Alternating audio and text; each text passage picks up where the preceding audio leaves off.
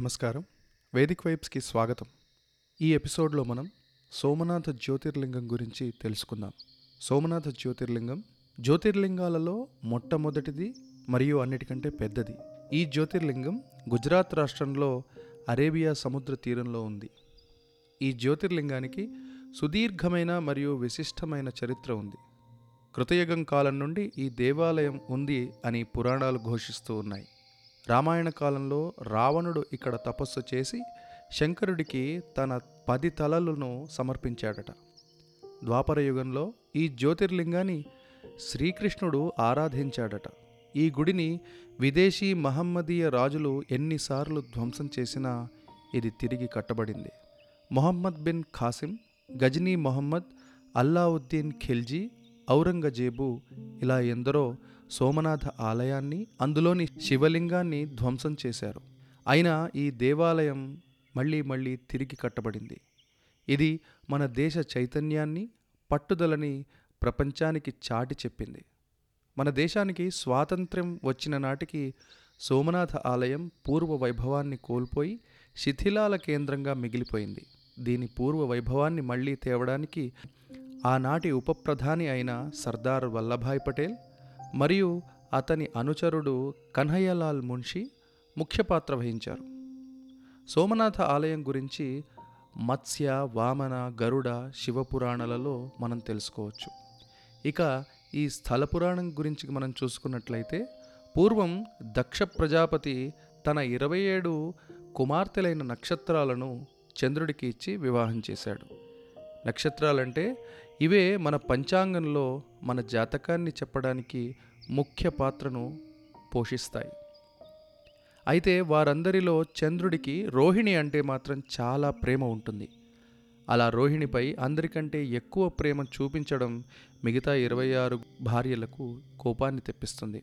అందుకు వాళ్ళందరూ కూడా తమ తండ్రి అయిన దక్ష ప్రజాపతి దగ్గరికి వెళ్ళి తమ కష్టాలను చెప్పుకుంటారు. అందుకు దక్ష ప్రజాపతి చంద్రుడిని పిలిపించి అందరినీ సమానంగా చూసుకోవాలని మందలిస్తాడు.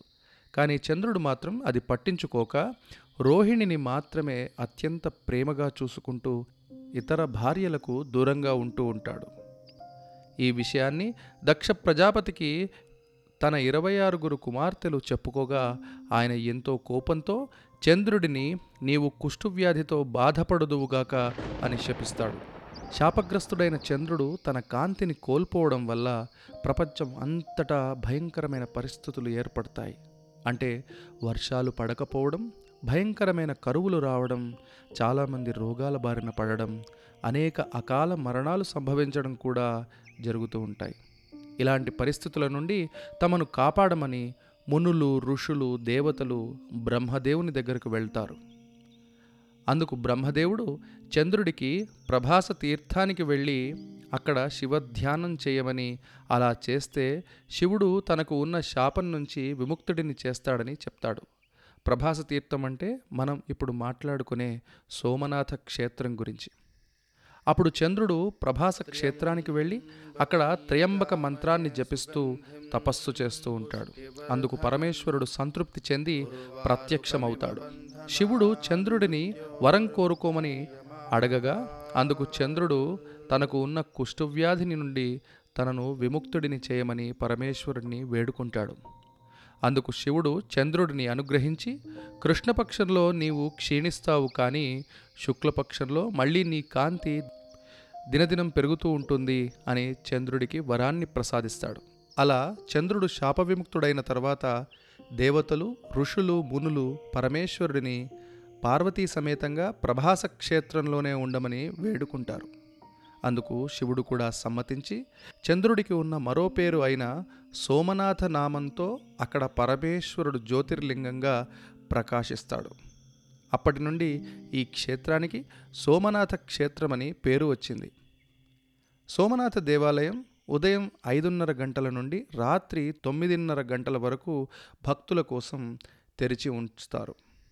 అక్కడ ఉదయం ఏడు గంటలకు మధ్యాహ్నం పన్నెండు గంటలకు అదేవిధంగా రాత్రి ఏడు గంటలకు జరిగే హారతి పూజా కార్యక్రమాలు ఎంతోమంది భక్తులను ఆకర్షిస్తూ ఉంటాయి. ఈ జ్యోతిర్లింగం అన్ని జ్యోతిర్లింగాల కంటే పెద్దది. పూర్వము సోమనాథ జ్యోతిర్లింగ అభిషేకానికి గంగాజలాన్ని ఉపయోగించేవారట. కాశ్మీరు నుండి వచ్చిన పుష్పాలతో స్వామికి అర్చన చేసేవారట. ఇక్కడ ఆ రోజులలో మూడు వందల మంది గాయకులు ఐదు వందల మంది నృత్యకారులు రెండు వేల మంది పురోహితులు ఉండేవారట. ఆ రోజుల్లో అత్యంత సంపన్నమైన దేవాలయంగా సోమనాథ దేవాలయం ప్రసిద్ధి చెందింది. సోమనాథ్ ప్రస్తుత గుజరాత్ రాష్ట్రంలోని సౌరాష్ట్ర ప్రాంతంలో ఉంది.